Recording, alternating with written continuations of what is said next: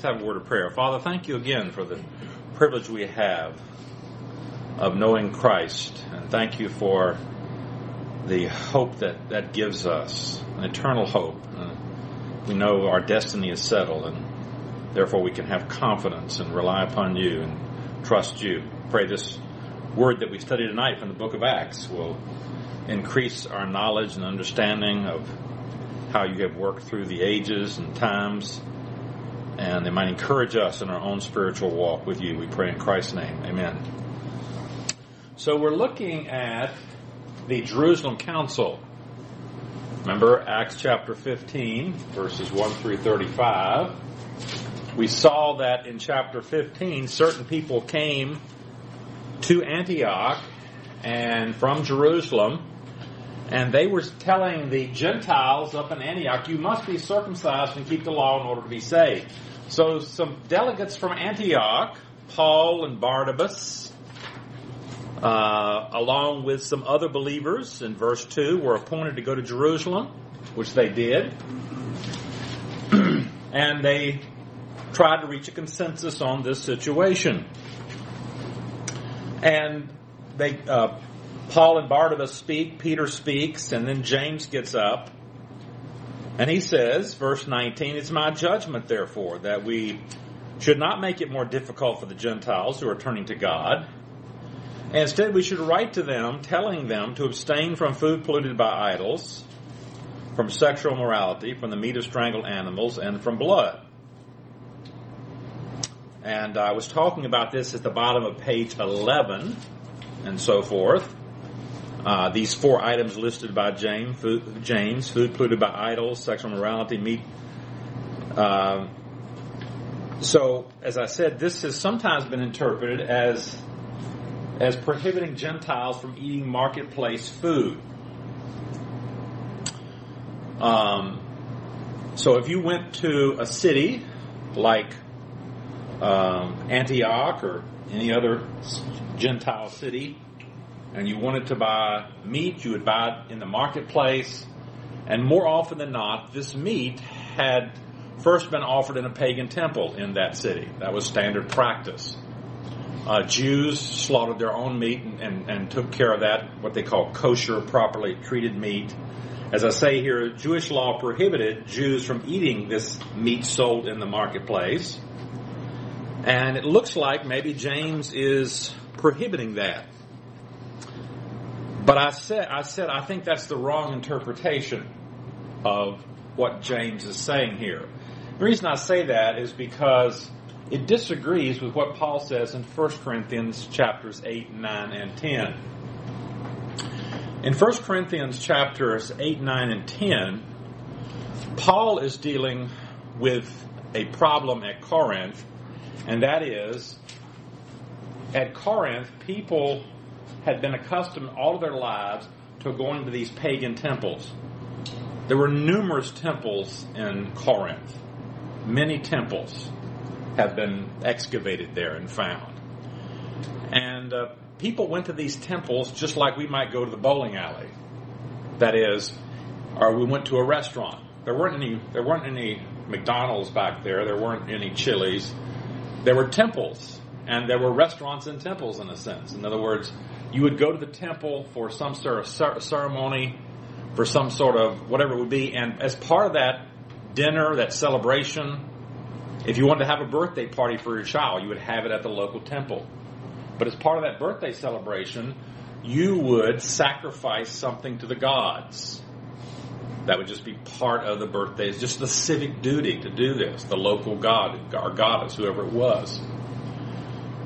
And Paul in First Corinthians chapters eight, nine, ten prohibits going to those temples. Now that you're a Christian, even though you've been going to those temples all your life for birthday parties, all kinds of civic celebrations, you can't go to the temple any longer, he says.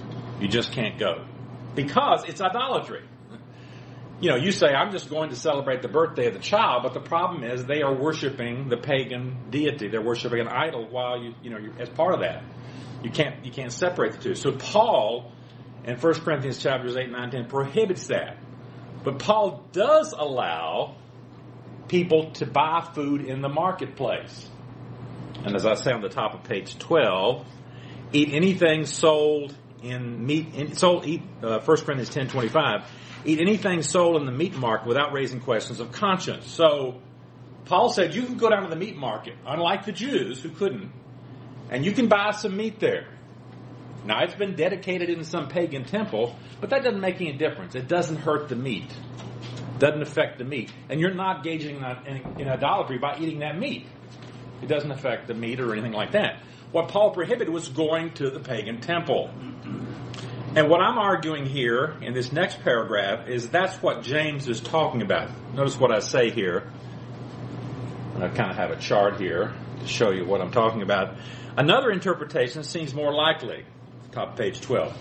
We should first note that the word translated food polluted by idols in fifteen twenty and food sacrificed to idols in fifteen twenty-nine is also used by Paul in First Corinthians eight and ten.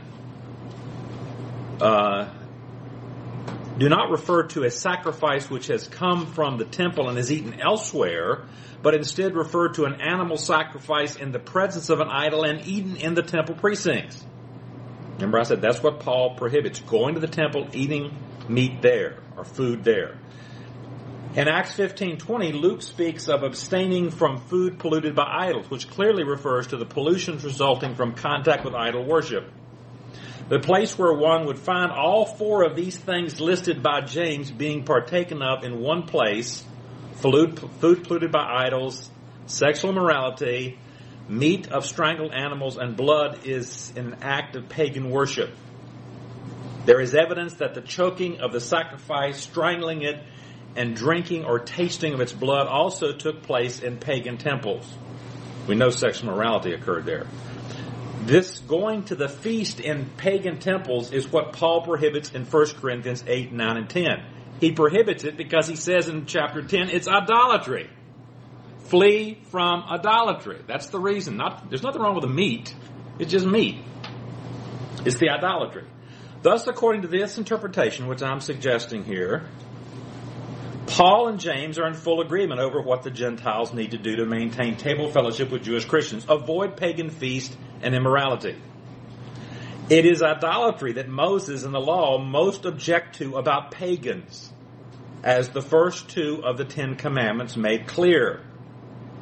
James does not want to give the Jews in the diaspora synagogues the opportunity to complain that Gentile Christians are still committing idolatry in pagan temples and violation of the law of Moses.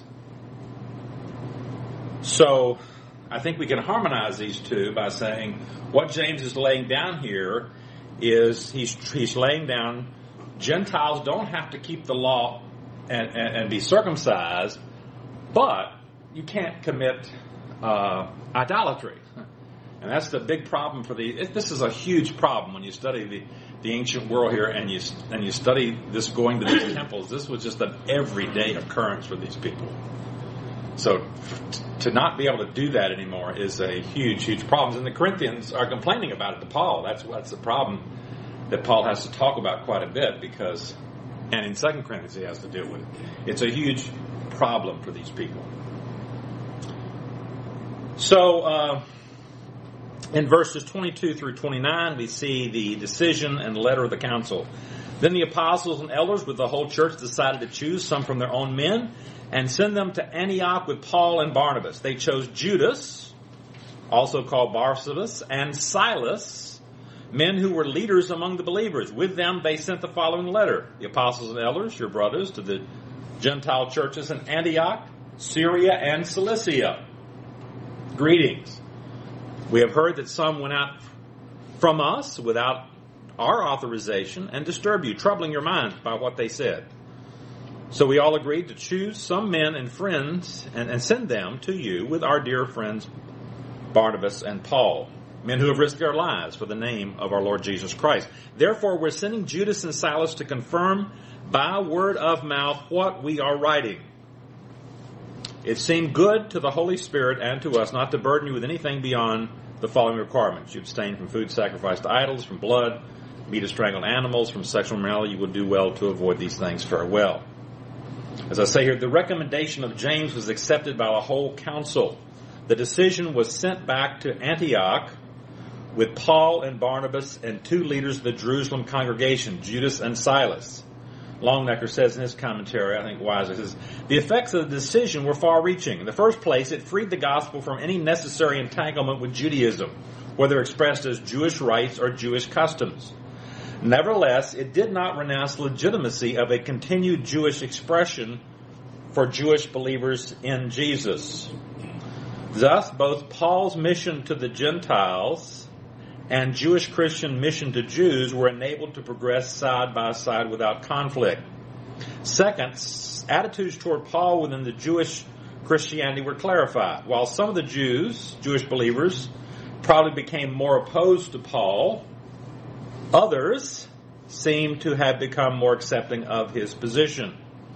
Now, that might be what's happening later on in verses thirty-seven through thirty-nine. Remember when Barnabas wants to take Mark along, and Mark, uh, Paul doesn't want to take him. One theory about that, and that's what Longnecker is expressing here, is that Mark didn't buy into this idea about Gentiles not having to have some relationship to law or circumcision. This is just a theory about why why is Paul so upset and not willing to take Mark? Well, he defected, but why did he defect? Why did he leave them at Perga in Pamphylia and go back? What was he? What was the problem? So, and he's, anyway, he says, also as a result of the council, some felt happier in a Gentile ministry than at Jerusalem. Silas, for instance, joins Paul on his second missionary journey. Third, the decision of the council had the effect of permanently antagonizing many Jews. From this time onward, the Jewish mission within the nation, particularly in and around in Jerusalem itself, faced very rough sledding. Remember, Paul says himself, and later on in the book of Romans, as far as the gospel is concerned, these Jews, Jews are enemies for your sake, but as far as election is concerned, they are loved on account of the patriarch. So, there is still Jewish opposition to the Gentile mission. This Paul's going to face that all the time. There's still this Jewish opposition, people who don't buy the fact that Gentiles can be reached directly apart from Jewish institutions. And we understand why they might say that. Because, okay, how can there be two ways of salvation? There can't be. If you can be saved, if you and I can be saved, simply by believing on Christ and so forth, we don't have to keep the Mosaic law. Then why does anybody have to keep that? You know, why are these Jews having to do it? Well, they keep on doing it. So we have this parallel thing going on here for a number of years until the temple is finally demolished. So, uh, verse thirty through thirty-five, we see the reception, decision of the council, and the reception of the letter. Um... So the men were sent off and went down to Antioch. So they go back from Jerusalem to Antioch, where they gathered the church together and delivered the letter. The people read it and were glad for its encouraging message. Judas and Silas, who themselves were prophets, said much. These are New Testament prophets uh, with this miraculous gift of being able to speak the truth from God by revelation. Said much to encourage and strengthen the believers. After spending some time there, they were sent off by the believers with the blessings of peace to return to those who had sent them. But Paul and Barnabas remained in Antioch, where they and many others taught and preached the word of the Lord. So, um, as I say here, Judas and Silas returned to Jerusalem after spending some time. Now, later in verse thirty-six, it says, sometime later, Paul said to Barnabas, let's go and visit the believers, and they are accompanied by Silas on that particular visit, but this is sometime later. Uh, so apparently Silas goes back, uh, they go back to to Jerusalem, and uh, Paul and, and Barnabas remain there in Antioch for some time, and then sometime later. And that sometimes later is the second missionary journey. The start of the journey is is, is not the, the best in the sense of there's a disagreement between Paul and Barnabas about who should go on this particular journey. The disagreement and the forming of basically two missionary teams. So I say here in verse thirty-six, the victory for Gentile evangelization at the Jerusalem Council would be a great impetus for further evangelization. Paul knew that the Judaizers were still causing problems in the Galatian churches. Remember those churches in the province of Galatia, Antioch of Pisidia, Iconium, Derbe, Lystra? Paul had written that epistle to the Galatians back to them already. He knows they're still causing trouble. He wants to go back there. And so, uh, and he wants to tell them about the decision of the Jerusalem Council. They need to hear that, you know. This letter was taken back to Antioch, but what about those churches in Galatia on the first missionary journey? Well, that's what happens in verse thirty-six of chapter fifteen. Sometime later, Paul said to Barnabas, let's go back and visit the believers in all the towns where we preach the word of the Lord and see how they are doing. Barnabas wanted to take John, also called Mark, with them, but Paul did not think it wise to take him because he had deserted them in Pamphylia and not continued with them in the work. So there it sounds like a simple case. Well, it sounds like it is a case of desertion, but I guess, you know, again, I keep saying, why? why? What exactly was... And it could be anything. We don't know. We're just speculating here. Maybe just fearful, too hard, too harsh. Or was there a disagreement with Paul? Some speculate that. That, that it's always possible. But anyway... Um, Paul didn't want to take him because he had deserted them at Perga. Um, now, of course, Mark is is uh, Barnabas' cousin, remember? Mark is uh, Barnabas' cousin, according to Colossians four ten. And uh, so he has this natural affinity, I assume, for his cousin here. He's a member of the family. Well, they had such a sharp disagreement that they parted company. Barnabas took Mark and sailed for Cyprus. Now, as I say here, Luke doesn't say if somebody's to blame or not to blame. People have speculated about this for years. You know, is Barnabas to blame here? Is, is couldn't he see that Paul was right about this? And I don't know. We, we know it's, it's, it's, the text doesn't doesn't tell us if anybody was right or wrong. It was a disagreement. A sharp disagreement. It was a strong disagreement. They couldn't, they couldn't settle this. Barnabas was determined to take Mark. So he does. He takes Mark and uh, takes him to Cyprus. They would need to hear about the Jerusalem Council decision too. So in some ways it's not too bad in the sense that, remember, on their first missionary journey, they first went to Cyprus. They remember they went to...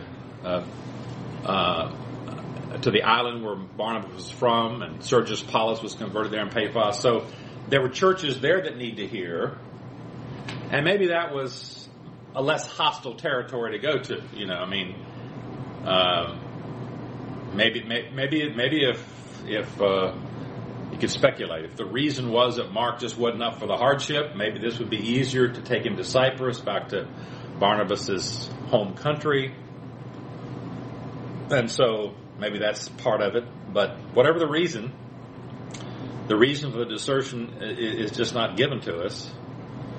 He decides to take his cousin, and they sail for Cyprus.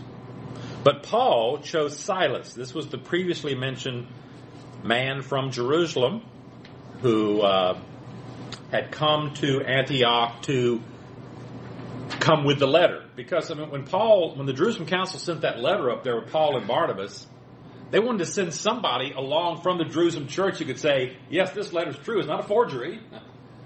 This is what we really settled. We're from we're from Jerusalem, and we, ver- we will verify and substantiate the truth of what this letter says. It's a genuine letter.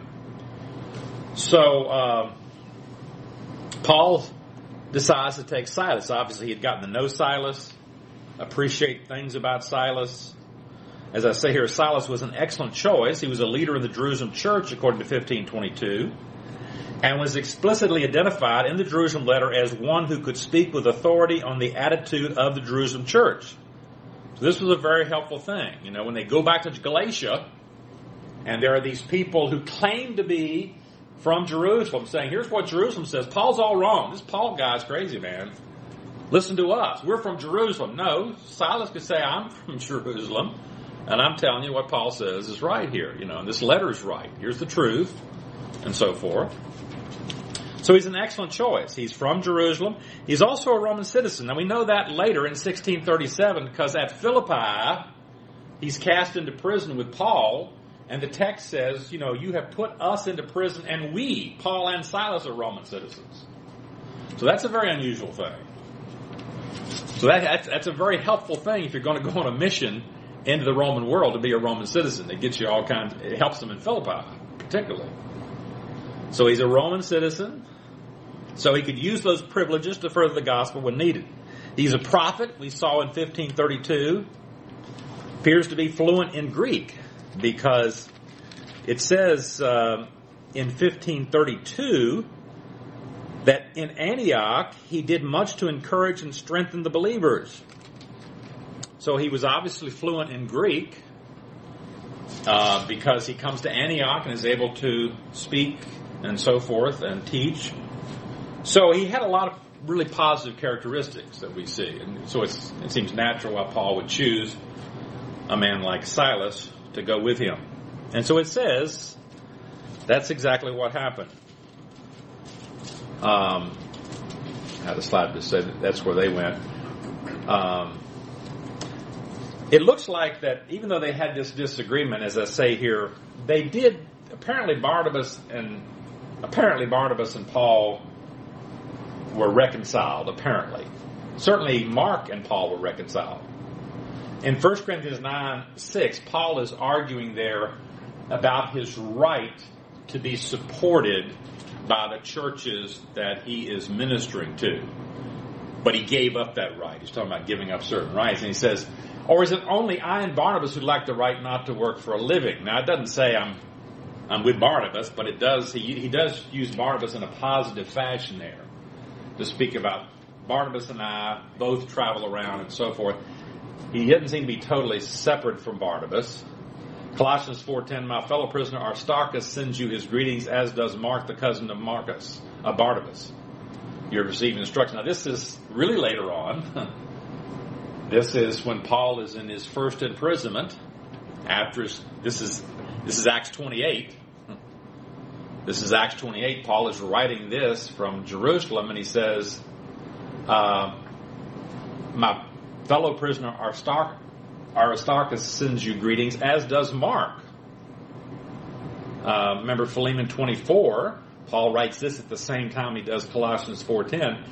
And so do Mark, Aristarchus, Demas, and Luke, my, sending greetings. So Mark is there with Paul. So somehow he got reunited with Paul. Whatever, whatever Paul's problems with Mark were before, uh, and I assume they were legitimate problems he had with Mark, this seems to be patched up. Second Timothy, remember, is Paul's uh, last letter. This is his second imprisonment. We'll come to that. Second Timothy. This is at the end of his life, before he is, according to tradition, um, he is executed. He has his uh, head cut off at Rome. But he says to Timothy, only Luke is with me. Get Mark and bring him with you, because he is helpful to me for my, in my ministry. So, so obviously, whatever objections Paul had to Mark originally, um, you know, Mark proved himself apparently later on. So, so that breach was not a complete and final and total breach in that sense. So they leave, and they, uh, Paul chose Barnabas, left. He went through Syria and Cilicia, strengthening the churches. So he goes up through here, through Syria and Cilicia. And notice it says, strengthening the churches. I've alluded to this before because we don't have any record of any churches being established there. There is nothing in Acts about any church ever being established there at all, remember? Because Paul is saved, remember in Acts chapter nine, three years later he goes to Jerusalem, and then he comes back to this area. We pick him up in the book of Acts, when he comes, when Barnabas brings him back to Antioch. They go on their first missionary journey, and they just come right here to Derbe, and then they come back. But remember, Paul was in this area for eight or nine, ten years, remember, and that's when I suggested, apparently Paul established some churches. Somebody did. because it says here, they went through Syria and Cilicia strengthening the churches. So even though Acts doesn't talk about the founding of churches here, now they're close to Antioch, so you know they could have had people come over from there. But you know Paul was there for a number of years after his conversion during that silent period we talked about between uh, his when he's when he goes off to Syria and Cilicia back to Tarsus, and Barnabas comes and gets him. So it's interesting that there are churches there. So Luke doesn't tell us everything. Remember, Luke is interested in getting us from Jerusalem to Rome. How did the gospel get from Jerusalem to Rome? So he doesn't tell us about everybody who established a church and everything that went on. He doesn't talk about Galilee. Remember, I said Jesus spent an enormous time in Galilee, and Luke tells us nothing about the Galilean churches, you know, because it's not important for his, his story about Jerusalem to Rome. He wants to tell us and concentrate on the Apostle Paul here. So as I say, they were presumably established through the efforts of Paul. We don't know if that's the truth or not, but that seems most likely. Well, we come to page fourteen, and we see that Paul adds Timothy to his team in Galatia. So we have Paul and Silas now, right? Paul and Silas are the first two members of the missionary team. They have come up uh, here into Syria and Cilicia, and this time they're going to travel right back through this area and come right into the Uh, eastern part of Galatia. Remember the last time they came up to Antioch and Pisidia and traveled uh, east. Here they're, they're here they're going east and traveling west. So Timothy is added. It says Paul came to Derbe. So here's Derbe here, remember, and then it says Paul comes to Lystra. Um. Where a disciple named Timothy lived, whose mother was Jewish and a believer, but whose father was a Greek. So he comes over to Lystra and finds Timothy there. Um, as I say here, Timothy was apparently a previous convert of Paul. In First Corinthians four seventeen, Paul calls him my son, which sounds like he was converted under Paul's ministry, my son, and so forth. Apparently saved on the first missionary journey. Remember, on the first missionary journey, that's when Paul goes to Derbe. Now, it doesn't say Timothy was saved there, but remember, the first missionary journey, that's the last place they went. They went to Derbe, established a church there, and so it's very possible that Timothy is...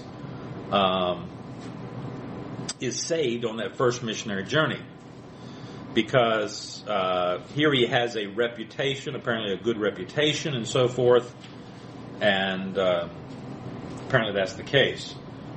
Remember, his uh, mother is named Eunice, and uh, he's, Paul says in Second Timothy, I'm reminded of your sincere faith, writing to Timothy, which first lived in your grandmother Lois and in your mother Eunice, and I'm persuaded now lives in you also. So here is here's uh, uh, a lad who had been taught by his grandmother and by his mother.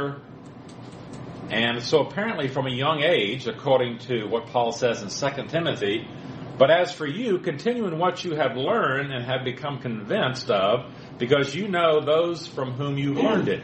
And how from infancy you have known the Holy Scriptures, which are able to make you wise for salvation through faith in Christ Jesus. So Timothy was apparently raised as a youth in by these Jewish women and so forth, even though his father was a Greek.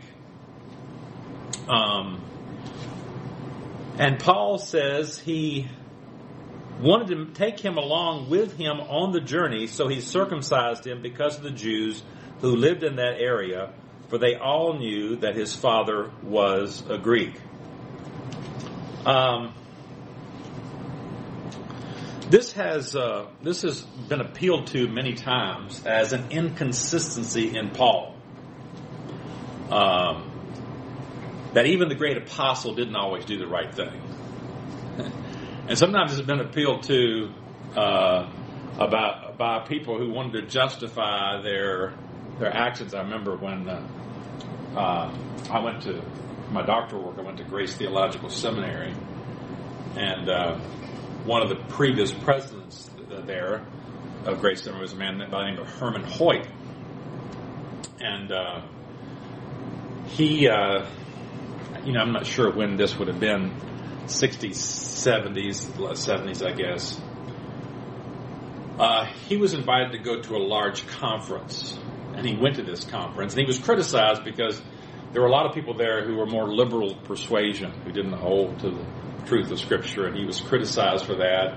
And when he came back, he was criticized, and he quoted, he said, well, Paul had Timothy circumcised, you know. Paul was inconsistent, you know. He had, because remember, we've seen Paul is fighting for the fact that Jew, Gentiles don't have to be circumcised. Why would he have Timothy circumcised? And we didn't look at the book of Galatians, but remember in the book of Galatians, in chapter two there, it says that when these Jews came up to uh, Antioch and wanted Titus to be circumcised, I said, absolutely not. We are not circumcising Titus. Well, Titus was a Gentile, fully a Gentile. And Paul was saying, if we circumcise him, that means Gentiles have to be circumcised. So I I stood against that circumcision. But here, seems to cave. You know, that's that's what we say. So this would appear to be an inconsistency on Paul's part in light of the recent decision at Jerusalem and his letter to the Galatians. However, so I'm going to make a case here that this is not an inconsistency. We must remember that although Paul rejected the view that Gentile converts must be circumcised and keep the Jewish law, he did not see it as a problem for Jews as long as these cultural practices were not viewed as necessary to salvation.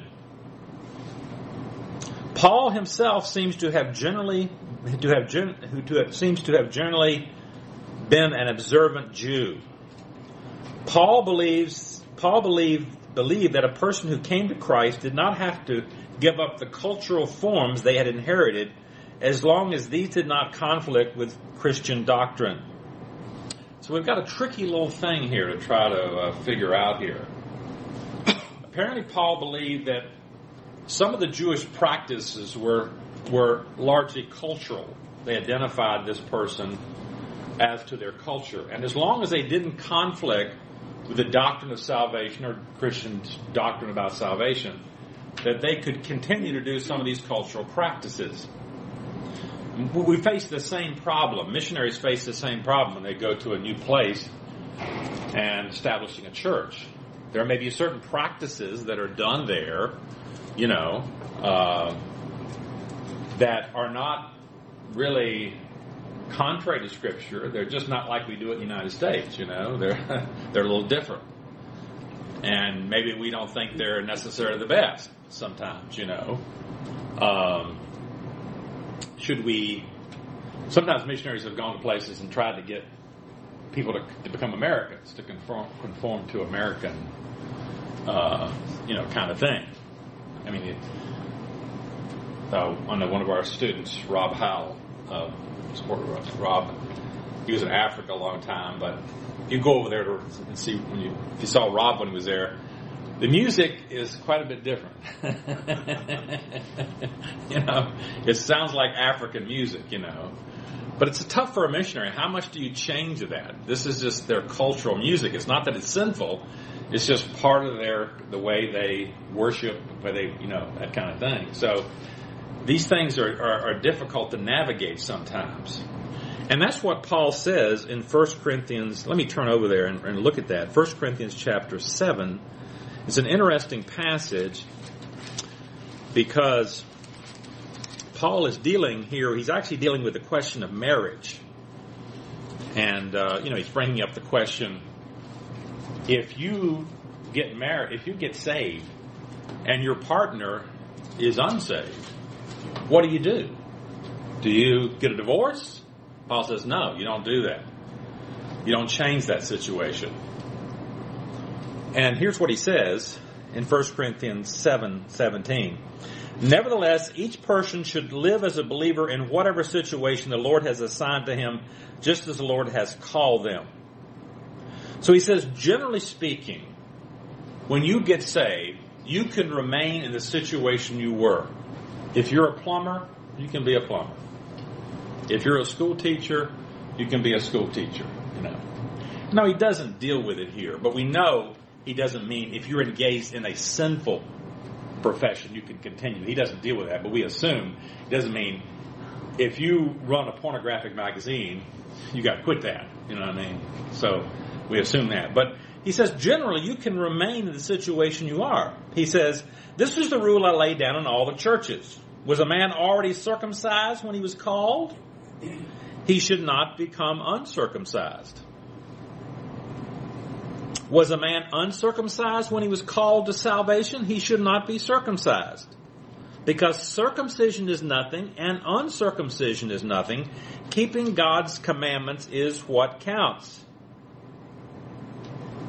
This is, this is, that's a very interesting verse in its own right there when you think about that. Can you imagine saying that to Moses? Moses, let me tell you something, Moses, or Abraham, or just say Moses.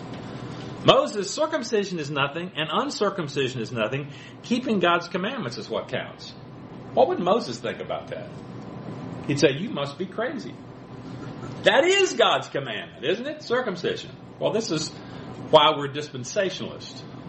There's been a change, hasn't there? A dispensational change. We're no longer under that Mosaic law anymore. That was for Israel. Circumcision was part of the Abrahamic covenant. We're not under that. So Paul says circumcision is really nothing. So if a person was circumcised, that's fine. If they're not, it's fine. It's not a big deal. So Paul is not going to prohibit Jewish Christians from circumcising their children. That's the point. He's not going to prohibit them as long as they don't think that that's necessary for salvation. Now, he doesn't say that. I'm, I'm kind of reading. I, I kind of, that's what I would kind of read here. Each person should remain in the situation they were when they were called. God called them to salvation. Were you a slave when you were called? Don't let it trouble you. Now, this is not an absolute principle, as we'll see right here. Were you a slave? Don't let it trouble you. Although, if you can gain your freedom, do so. So, generally, remain in the situation you were, but that's not absolute. If you're a slave, you know, and you can gain your freedom, that's a good thing. Nothing wrong with that. Uh, for the one who was a slave and so forth.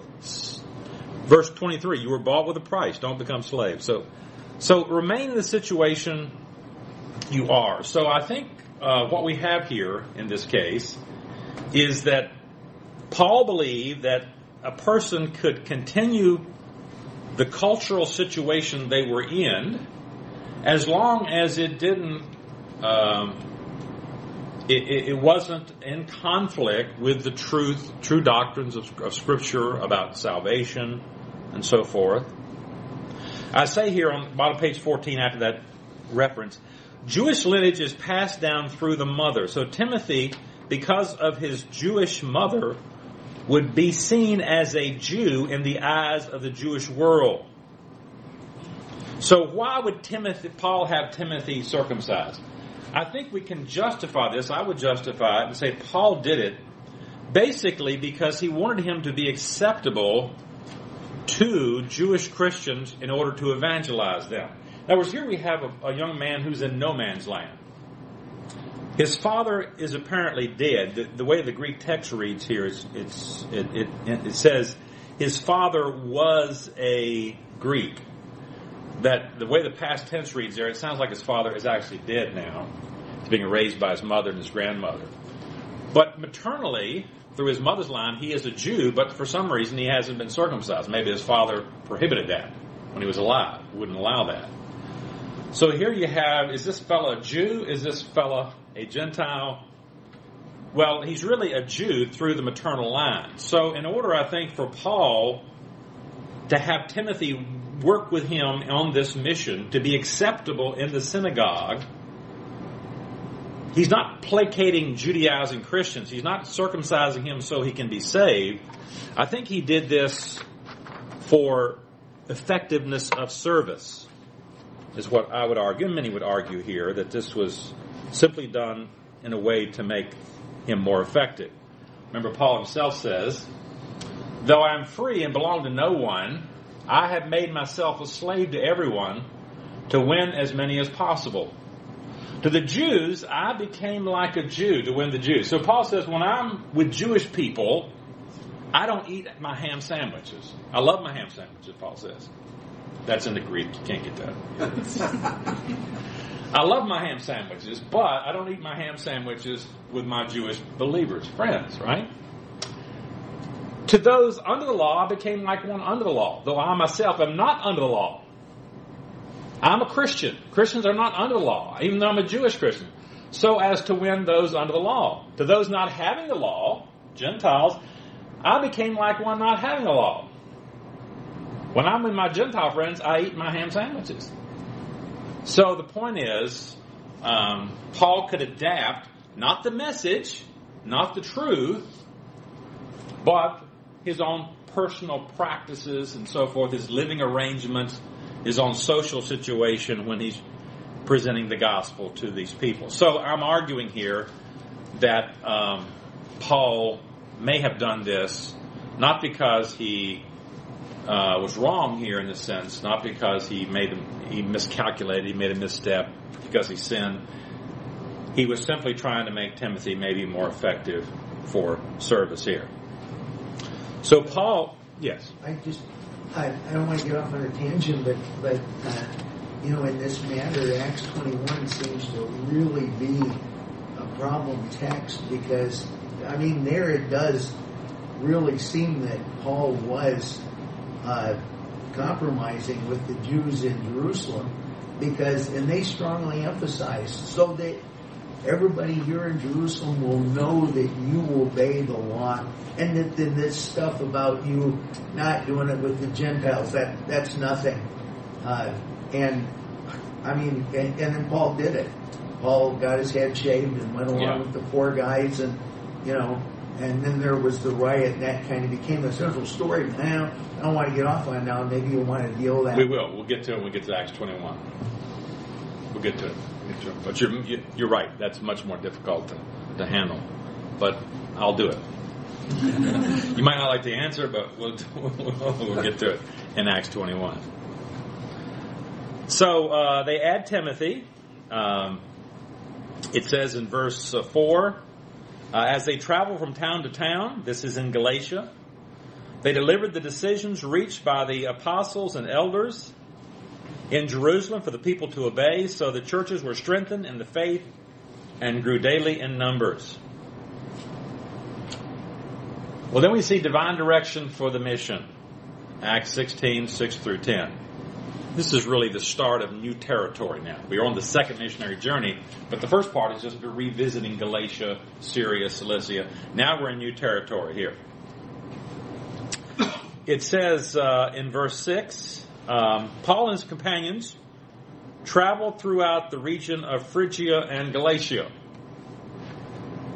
having been kept by the Holy Spirit from preaching the word in the province of Asia. So, as I say here, this region of Phrygia and Galatia means Galactic Phrygia. Remember we said Galatians is a Roman province, provincial name, and uh, this is Phrygia here is more of a geographical name.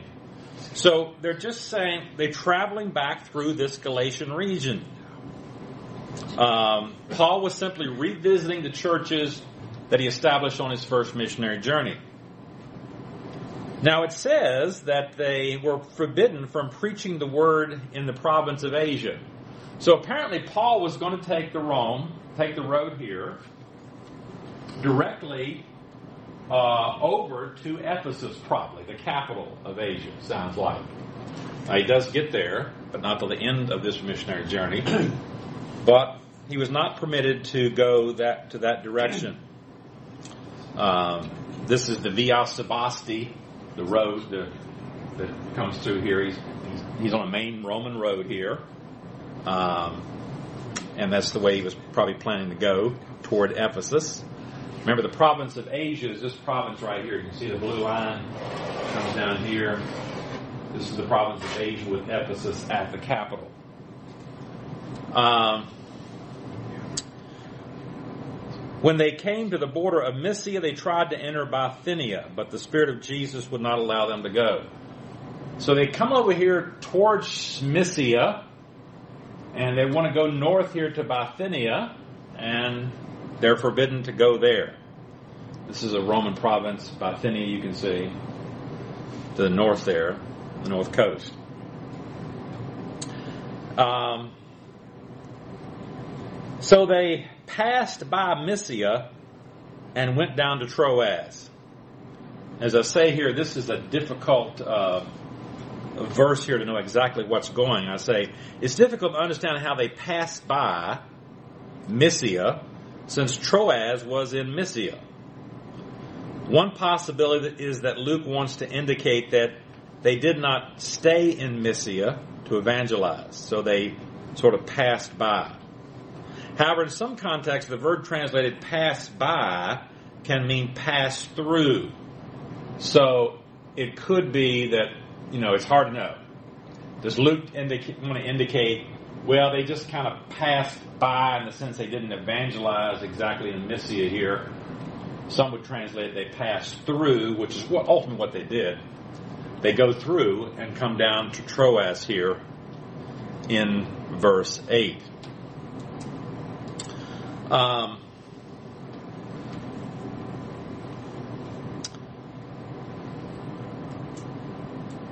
I say here Troas is located about twenty-five miles south of ancient Troy. So ancient Troy is more up here. This is Troas. Uh, it was established as a Greek city around three hundred B C. Augustus, the Roman emperor, first Roman emperor, made it a Roman colony. Remember, we talked about these Roman colonies. It was a regular port for vessels between Asia and Macedonia. So, so Asia's on this side, Europe's on this side, and over here is Macedonia. So vessels would would leave Troas, just like Paul is going to do, to go over to Macedonia. Um, now, at some time, it doesn't tell us here, possibly on this missionary journey or maybe the third missionary journey, there is a church there. Because at the end of Paul's third missionary journey, Paul will come back through here and he stops there. And he preaches all night. You remember that Acts chapter twenty, he preaches and the guy falls out of the window, remember, and all that. So there's a church there. It just doesn't say it's established here, so we're not, not sure about there. It doesn't sound like there's any establishment here. So here's Troas, covering the ancient city. There's not any particular excavation there. Here is some stones that are left there. Here were Troas, we're viewing to the sea. There's some remains there, but not much excavation. This is the bathhouse. They've been able to establish that.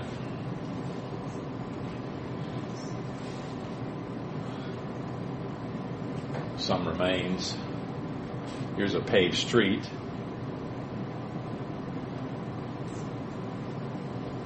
Here's a temple in the Agora. You can see this kind of rectangular forum, marketplace. Remember, all these cities have this kind of rectangular marketplace, the Agora and so forth.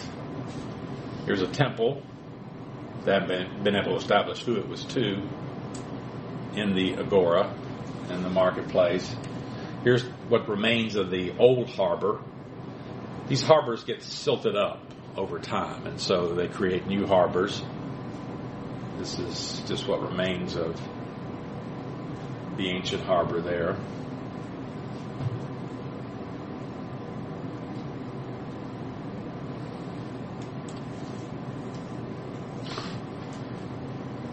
So, um, verse nine, during the night, Paul had a vision of a man of Macedonia standing standing, and begging him, come over to Macedonia and help us. So Paul's at Troas. He has this vision. Come over to Macedonia and help us. Uh, as I say, Macedonia, from one forty-eight B C, Macedonia and Achaia were one Roman province. In twenty-seven B C, they were split into two provinces. Macedonia was a made a senatorial province by the Emperor Claudius in forty-four. So you can see the line here. There is three. Paul's going to Macedonia, and then later he'll come down when he gets to Athens and Corinth. He'll be, he'll come down into Achaia. So Achaia down here, Macedonia, Thessalonica, Philippi, Berea, are the three cities you'll see in Macedonia. So he has this vision to come over and help us. Verse ten, after Paul had seen the vision, we got ready at once to leave for Macedonia, concluding that God had called us to preach the gospel to them. As I mentioned, verse ten, this is the beginning of the first we section. We talked about this last semester, that this is one of the arguments for Luke being the author of the book of Acts, is that there are these we sections where the where we know Luke is there. Uh, uh, he's mentioned here, and so apparently Paul, Silas, and Timothy were joined by Luke at this point. I say a study of the we sections. This is the first one. There's three.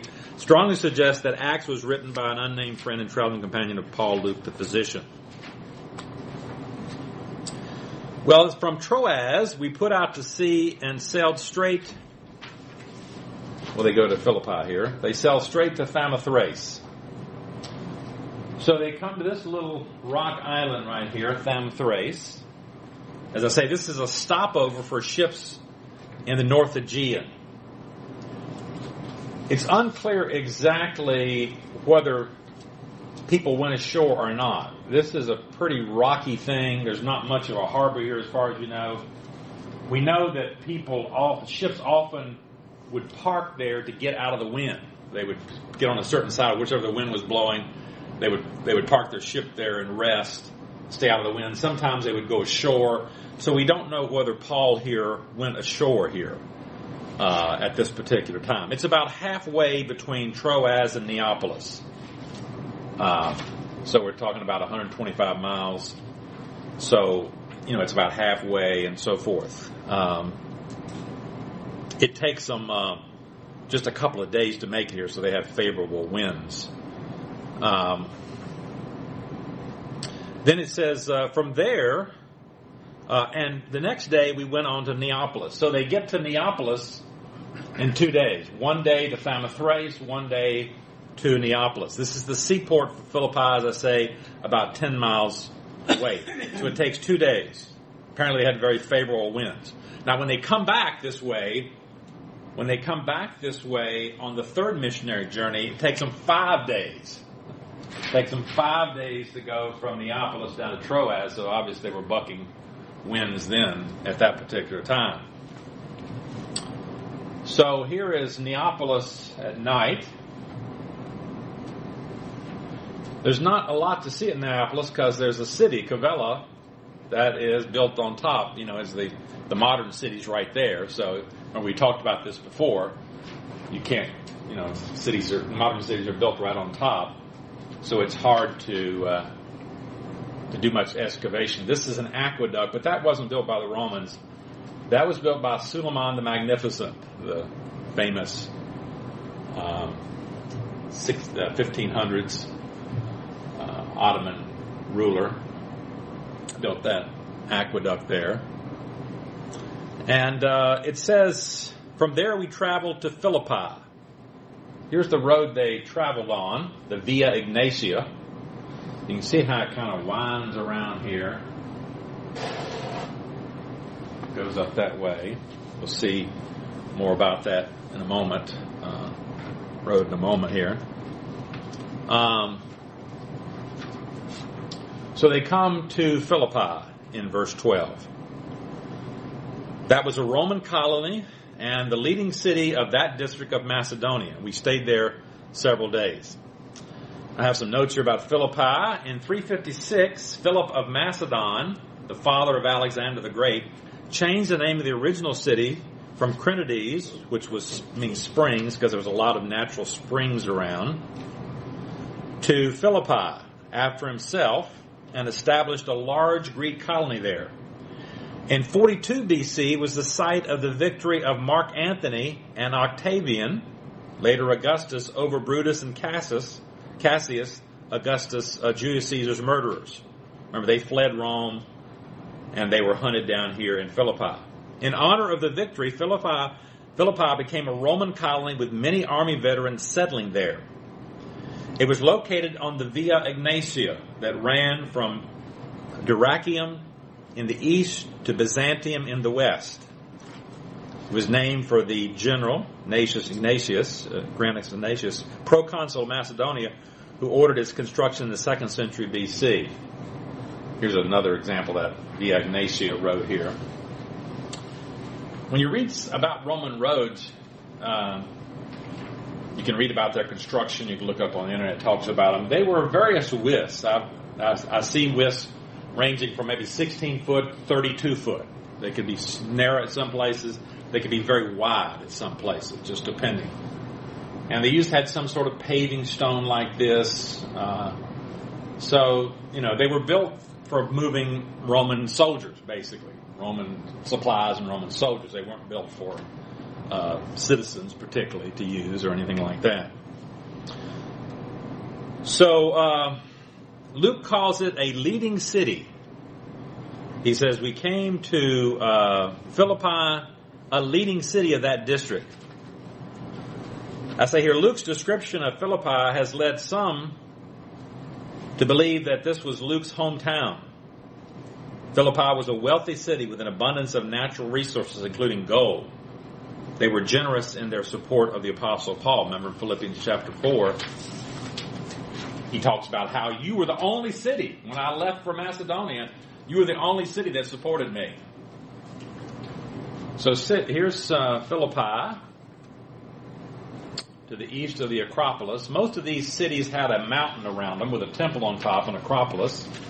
Here we're looking down from the Acropolis where there would have been a temple. Now here we're viewing south toward Neapolis, the port about ten miles away. Here's the plain of Brutus and Cassius' defeat, remember, uh, the murderers of Julius Caesar. Film? Yes. Those roads there are now like a couple film, a couple slides. Yeah. Back. There was a road that was kind yeah. of going diagonal, looked like a nice road. Now those those are modern roads, modern right? Roads. They're not the mm-hmm. okay. Here is uh, you kind of see that rectangular forum agora there. Here's excavations from the north. We'll see this later, the traditional prison of Paul, remember in Acts sixteen. There's the forum, some baths over there, the commercial agora. There's a picture of the, the north. Here's the bema, the judgment seat where Paul would have been taken. Paul and Silas, before they were put in prison, they would have been taken to that bema there um, in the forum. Here's some view of the forum. Remember, these forums would have been elaborate things, columns all around them, you know, in this rectangular space. There's a few of those left now. There's from the southeast. So this would have been, you know, all flat stones here. And this forum, walking, you could walk there.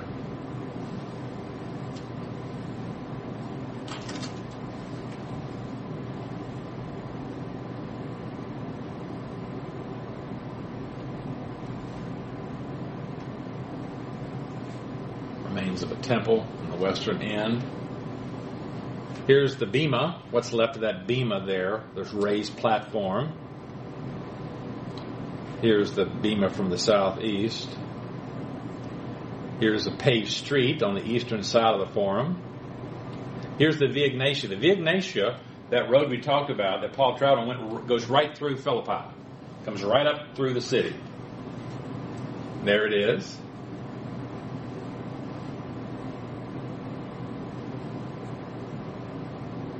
Here's a bathhouse, a caldarium. Remember, that's the hot place where you sweat. Remember, we talked about this before. There would have been a floor along here. You have fire under here. You put water on the floor. You get steam. It rises steam bath. So it's a steam room. Here's uh, they use these clay pipes to water and so forth. Here's some commercial buildings from the east, so that these these would have been extending up here with some sort of wooden roof on. These have been little stalls where you go and buy things and stuff on the forum here.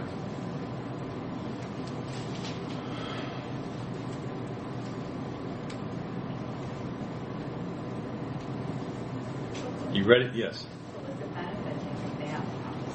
What? To have a bathhouse. Romans loved the bath. You couldn't be. You couldn't have. You couldn't have civilization without a bathhouse. That was just part of the Roman experience, huh? A cultural thing. Yeah, oh, it's just absolutely. You had to have bathhouses. They're just, they're just everywhere. They built them everywhere. You know, if you go to London, you'll go to Bath. Bath is named Bath because of the Roman baths there.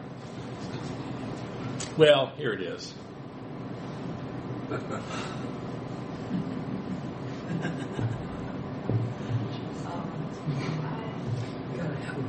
I don't know what to say. I don't know what to say, friends.